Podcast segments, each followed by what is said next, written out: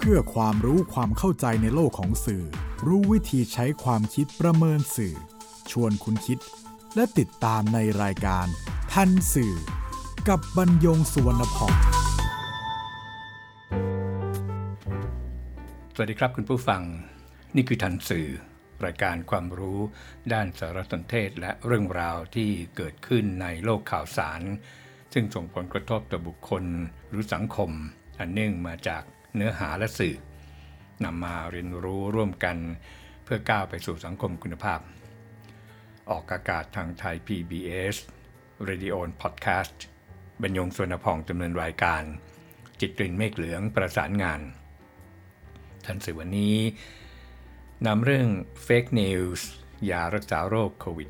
-19 มาพูดคุยกับคุณผู้ฟัง ครับวิกฤตโควิด -19 ในรอบปี 2563 คือปีที่ผ่านมา นับแต่เดือนมีนาคมเป็นต้นมา ก็มีข่าวที่เกี่ยวข้องกับการรักษา หรือป้องกันโรคไวรัสโคโรนาสายพันธุ์ใหม่ 2519 มากมาย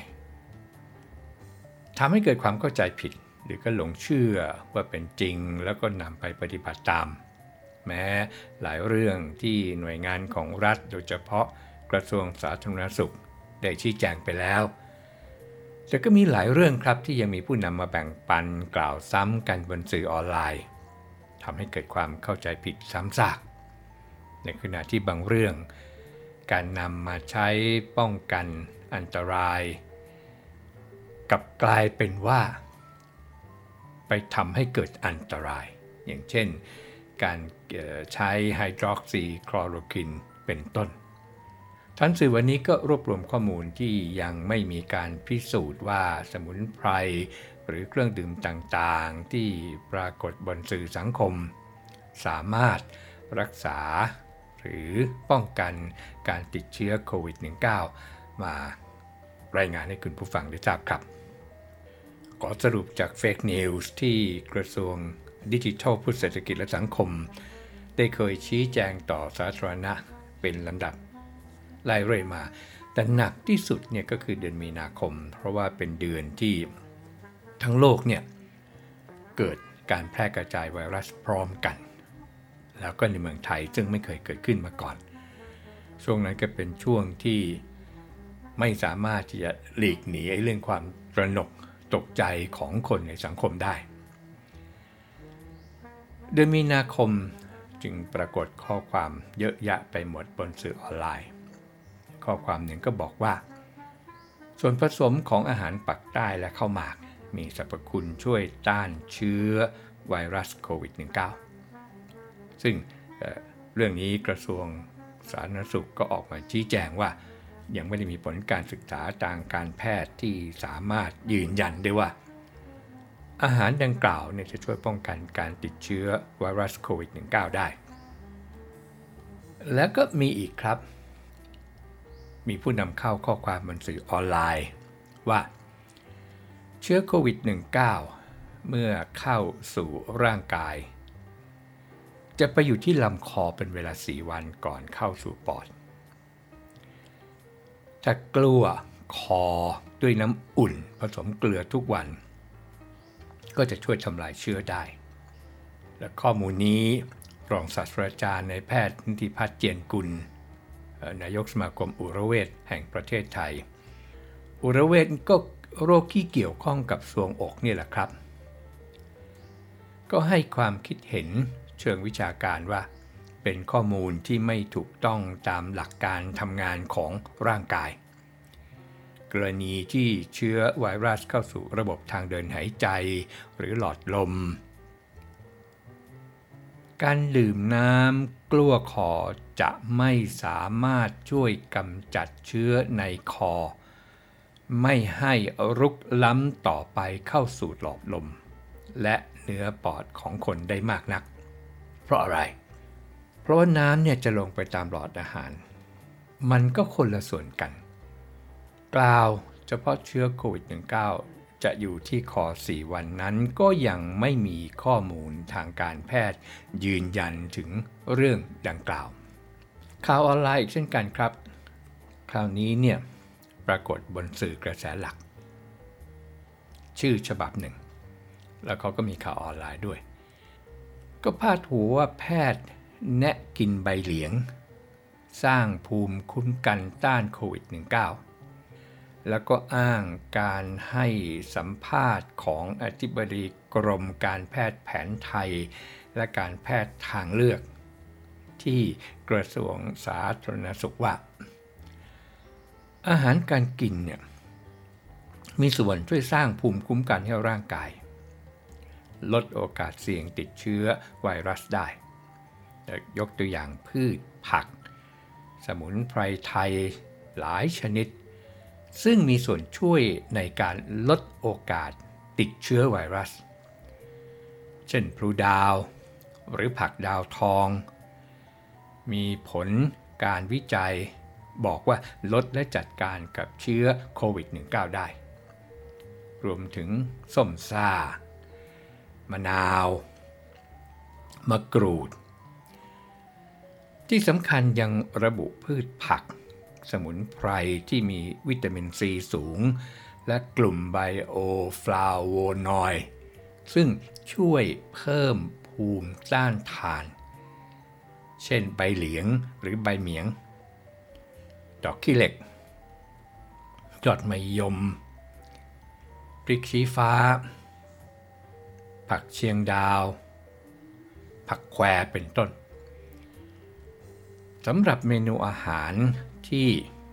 อธิบดีกรมการแพทย์แผนไทย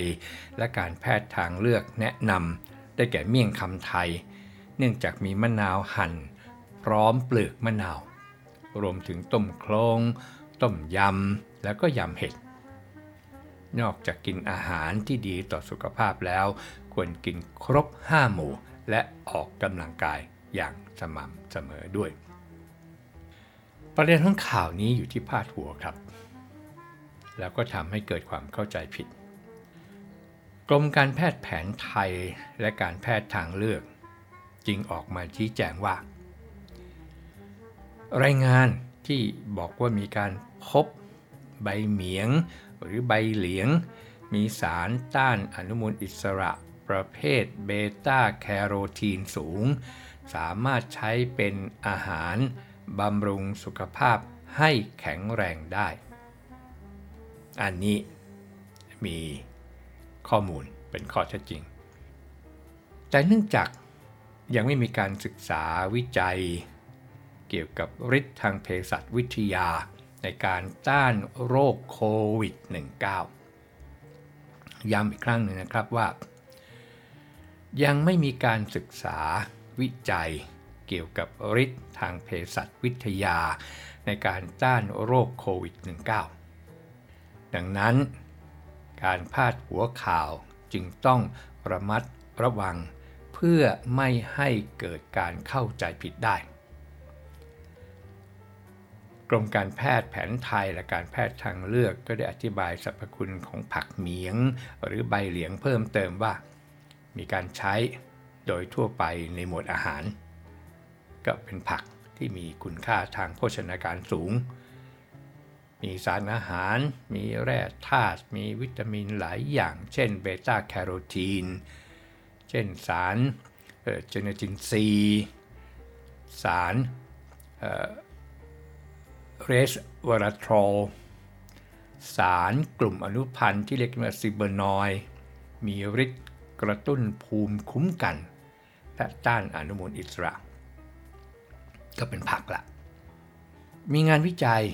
บเหลียงนี่นะครับ แล้วก็พบว่าการรับประทานสารสกัดจากเมล็ดสูงสุด 5,000 มิลลิกรัม ไม่มีผลข้างเคียงที่สำคัญ จึงมีความปลอดภัยในการใช้เพื่อส่งเสริมสุขภาพ และกระตุ้นภูมิคุ้มกันเบื้องต้นได้ ย้ำนะครับ 1. ส่งเสริมสุขภาพ 2. กระตุ้นภูมิคุ้มกันเบื้องต้น อันเนี้ยคือสรรพคุณของใบเหลียง กล่าวโดยสรุปก็คือข่าวนี้บิดเบือน ยังมีอีกครับเรื่องของยาหรือต่างๆ ทั้งหลายที่ป้องกันไวรัส 19 เช่น สรรพคุณของน้ำใบมะละกอ ก็มีผู้นำเข้าข้อความบอกว่ามีเอนไซม์ปาเปน สารไฟโตเคมีคอลอื่น ๆ ที่ยับยั้งไวรัสแบคทีเรีย ปรสิต ช่วยด้านอนุมูลอิสระ เพิ่มภูมิคุ้มกันของร่างกายให้สู้กับโรคต่าง ๆ ช่วยเพิ่มเกล็ดเลือด เม็ดเลือดขาวเลือดจางภายใน 24 ชั่วโมง และอื่น ๆ พร้อมกับกล่าวว่า การดื่มน้ำใบมะละกอปั่นสด ช่วยป้องกันและรักษาโควิด -19 ได้ เพราะโรคนี้คล้ายกับโรคไข้ออก และในต่างประเทศเขาจะเป็นไข้เลือดออกนะครับ แต่เขาใช้คำว่าไข้ออก และในต่างประเทศหันมาวิจัยใบมะละกอรักษาไข้เลือดออกทั้งสิ้น ข้อมูลนี้ครับ กรมควบคุมโรคชี้แจงว่าไม่จริง เพราะยังไม่มีผลการศึกษาทางการแพทย์ ที่สามารถยืนยันการดื่มน้ำใบมะละกอปั่นสดว่าจะสามารถป้องกัน และรักษาผู้ติดเชื้อไวรัสโควิด -19 ได้ ยังมีครับ ทีนี้มีผู้นำเข้าข้อความว่า เจ้าอาวาสวัดแห่งหนึ่ง ฝันว่าหลวงปู่ทวดเนี่ยมานิมิต ว่าให้เอาขิง ข่าตะไคร้พริกไทย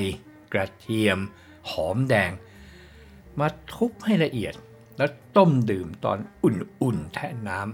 ำแก้โรคโควิดได้ เหมือนสมัยอยุธยา ก็ต้มกินกันโรคหาได้ แล้วบอกว่าช่วยส่งต่อเป็นกุศลด้วย แล้วก็บอกเพื่อนจากจุดๆ ส่งมาให้ สมุนไพรไทยในครัวหาง่ายๆทำกินด้วย เรื่องนี้มีการส่งต่อกันมากครับ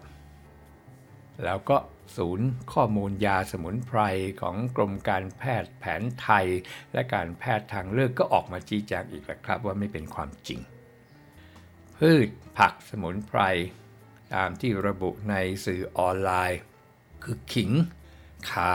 ตะไคร้ พริกไทย กระเทียม หอมแดง มีกลุ่มน้ำมันหอมระเหยเป็นส่วนประกอบ ช่วยให้บรรเทาอาการหวัด คัดจมูกทำให้หายใจสะดวกขึ้น และพบรายงานเกี่ยวกับการยับยั้งการติดเชื้อไวรัสก่อโรค ย้ำนะครับ พบรายงานเกี่ยวกับการยับยั้ง การติดเชื้อไวรัสก่อโรคฤทธิ์กระตุ้นภูมิคุ้มกัน และต้านการอักเสบได้ดี จึงมีบทบาทในการใช้เพื่อเสริมภูมิคุ้มกัน และบรรเทาอาการที่อาจเกิดขึ้นจากไข้หวัดเบื้องต้นได้ แต่ยังไม่มีการศึกษาวิจัยเกี่ยวกับโรคอุบัติใหม่โควิด -19 แต่อย่างใดมีครับ บนสื่อออนไลน์ อันนี้โฆษณาขายยาป้องกัน และรักษาโรคไวรัสปอดอักเสบโควิด -19 บอกว่าสรรพคุณเนี่ยช่วยป้องกันและรักษาโรคไวรัสปอดอักเสบโควิด -19 ผลิตจากสมุนไพรหลายชนิด ปลอดภัย ไม่มีผลข้างเคียง ราคา 890 บาท มี 30 แคปซูล กินวันละเม็ดหลังอาหารเช้า งานนี้สำนักงงานคณะกรรมการอาหารและยา ชี้แจงว่าไม่เป็นความจริง แล้วก็ยังเป็นยาถ้าเป็นยาก็เป็นยาที่ไม่ได้ขึ้นทะเบียนตำรับยา ถือว่าหลอกลวงผู้บริโภค กฎหมายไม่อนุญาตให้ขายยาผ่านทางอินเทอร์เน็ต แปลว่า ถ้ามีโฆษณาายยา ผ่านอินเทอร์เน็ต แปลว่าผิดกฎหมายแล้ว แล้วก็ยังเสี่ยงได้ยาที่ไม่มีคุณภาพ หรืออาจจะเป็นยาปลอมก็ได้ หรืออาจได้รับผลข้างเคียงจากยาจนเป็นอันตรายถึงชีวิตก็ได้เพราะฉะนั้นการขายยาแผนปัจจุบันเขาถึงไม่อนุญาตให้ขายบนอินเทอร์เน็ต โทษจำคุกไม่เกิน 5 ปีแล้วก็ปรับไม่เกินหมื่นบาท มีครับ บนสื่อออนไลน์ บอกเลย 13 สมุนไพร ติดบ้านไว้ต้านภัยไวรัสโควิด -19 อะไรบ้างพลูคาว ผลไม้ตระกูลส้ม หอมแดง มะรุม ใบหม่อน ลูกหม่อน ขมิ้นชันกะเพรามะขามป้อม หอมหัวใหญ่ แอปเปิลเห็ดต่างๆ ตรีผลาและมะม่วงหาวมะนาวโห ศูนย์ข้อมูลยาสมุนไพรครับของกรมการแพทย์แผนไทยและการแพทย์ทางเลือกก็ให้ข้อมูลว่า สถานการณ์การระบาดของโควิด -19 การดูแลสุขภาพ การเสริมภูมิคุ้มกันให้ร่างกาย การกินอาหารที่มีประโยชน์ พืชผักสมุนไพรผลไม้ช่วยกระตุ้นภูมิคุ้มกัน ก็จะช่วยให้ร่างกายมีภูมิต้านทานที่แข็งแรงขึ้น หรือหากติดเชื้อก็อาจช่วยลดความเสี่ยงที่อาจจะมีอาการรุนแรงได้ แต่พืชผักสมุนไพรก็พบว่าบางชนิดเนี่ยเป็นกลุ่มที่มีฤทธิ์กระตุ้นภูมิคุ้มกัน อย่างเช่นปลูคาว เห็ดต่างๆตรีพลากิงขากระเทียม แล้วก็มีผลไม้อีกหลายชนิดที่มีสารต้านอนุมูลอิสระสูงพวกผลไม้หลายสีพวกแอปเปิลมะขามป้อมเป็นต้น แต่พืชผักต่างๆ ที่กล่าวมาเนี่ยมีแค่การศึกษา วิจัย ว่ามีฤทธิ์กระตุ้นภูมิคุ้มกันให้ร่างกายแข็งแรงเท่านั้น คือยังไม่มีรายงานการศึกษาเกี่ยวกับฤทธิ์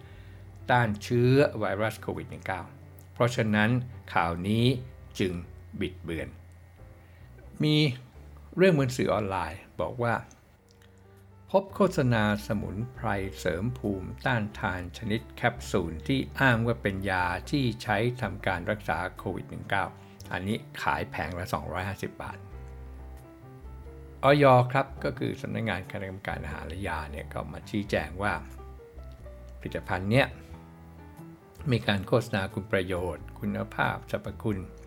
เป็นเท็จ หลอกลวงให้เกิดความหลงเชื่อโดยไม่สมควร และ ไม่ได้รับอนุญาต เช่นในข้อความที่บอกว่า มีกลไกออกฤทธิ์เดียวกันกับยาอวีกันซึ่งเป็นยาที่ใช้รักษาโควิด -19 ตรงนี้ผิดกฎหมาย มาตรา 40 มาตรา 41 ของพระบัญญัติอาหารปี 2522 ส่วนน้ำอุ่นผสมเกลือ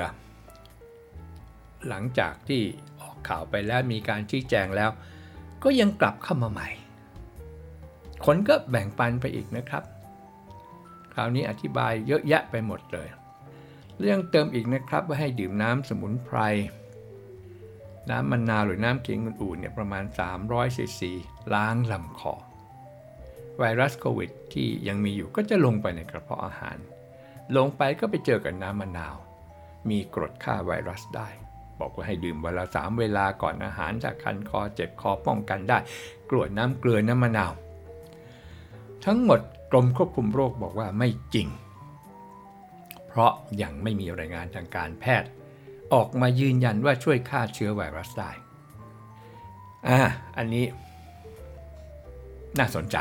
น่าสนใจเพราะเออ แล้วหลายๆคนจะร้องอ้อเหรอทันที คือมีผู้ใช้สื่อออนไลน์ครับ บอกว่า อยากให้มีการรณรงค์ให้คนมายืนตากแดด ออกกำลังกายตอนเช้า เพื่อให้แดดฆ่าเชื้อโรคเหมือนเด็กนักเรียนสมัยก่อน เหตุผลของเขาก็คือเชื้อโรคเนี่ยชอบความเย็น การเก็บตัวไม่เจอแดดจะยิ่งอันตราย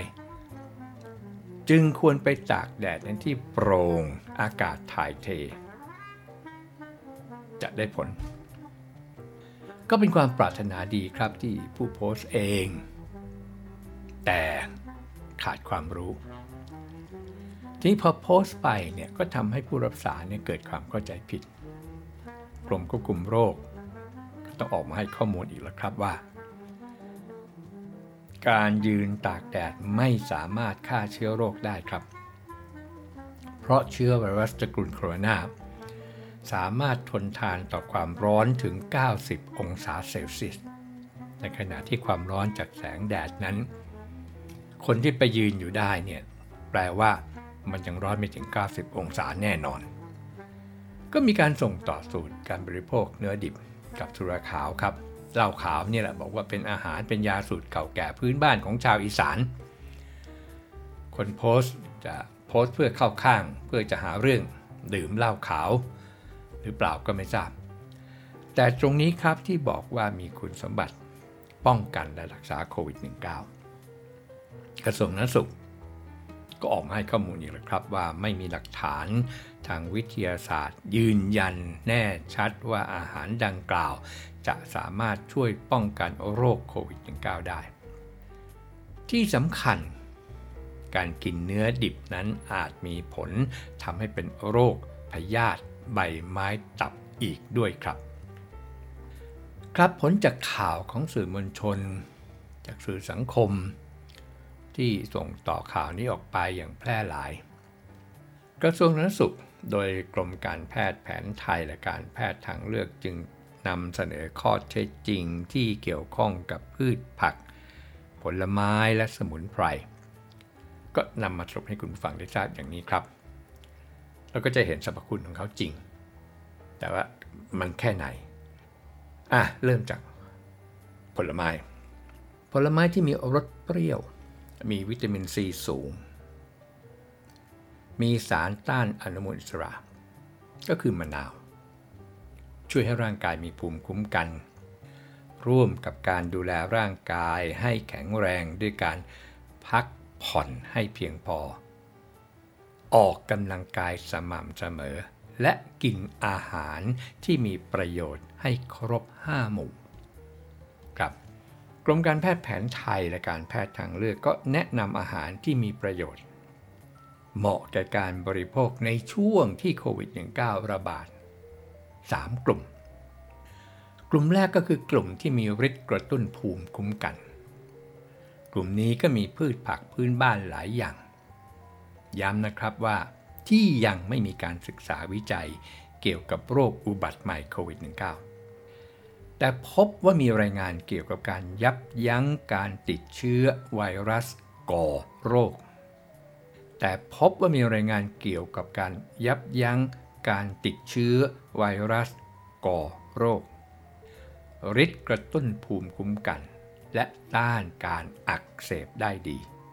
มีอะไร ปลูขาวหรือผักขาวดอง เห็ดต่างๆ พวกเห็ดนางฟ้า เห็ดหูหนู เห็ดหอม เห็ดออรินจิ เห็ดหลินจือ มีสาร beta glucan ตรีผลาตรีผลามีอะไร มีสมอไทย มีสมอพิเภกแล้วก็มีมะขามป้อม ขิง ข่า กระเทียม นี่คือกลุ่มที่มีฤทธิ์กระตุ้นภูมิคุ้มกัน กลุ่มที่ 2 คือกลุ่มที่มีวิตามินซีและสารต้านอนุมูลอิสระสูง มีในผักกับผลไม้ ผักที่มีวิตามินซีสูง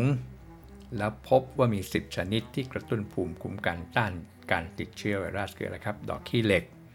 ยอดมะยม ใบเหลียงฝักข้าว คะน้า ผักหวาน พริกชี้ฟ้าเขียว ผักแพลวผักเชียงดา มะระขี้นก ยอดสะเดาและฝักมารุม นั่นคือผัก ผลไม้ที่มีวิตามินซีและสารในกลุ่ม bioflavonoid ได้แก่มะขามป้อม กับผลไม้หลากสี กลุ่มสุดท้ายกลุ่มที่ 3 ครับ มีสารสำคัญ ที่อาจช่วยลดโอกาสติดเชื้อ ใช้คำว่าอาจช่วยลดโอกาสติดเชื้อ ก็คือพลูคาว ผลไม้ตระกูลส้ม ก็คือส้มมะนาวมะกรูดส้มซ่าหอมแดงหอมหัวใหญ่มะรุมแอปเปิลใบหม่อน นี่คือ 3 กลุ่ม สุดท้ายครับมะนาวที่เป็นข่าวว่าแก้โควิดได้นั้นเนี่ยจริงๆ ไม่ใช่แต่ผิวเนี่ยแก้ท้องขึ้นท้องเฟ้อลมวิ่งเวียนปวดท้องจุกเสียดนั่น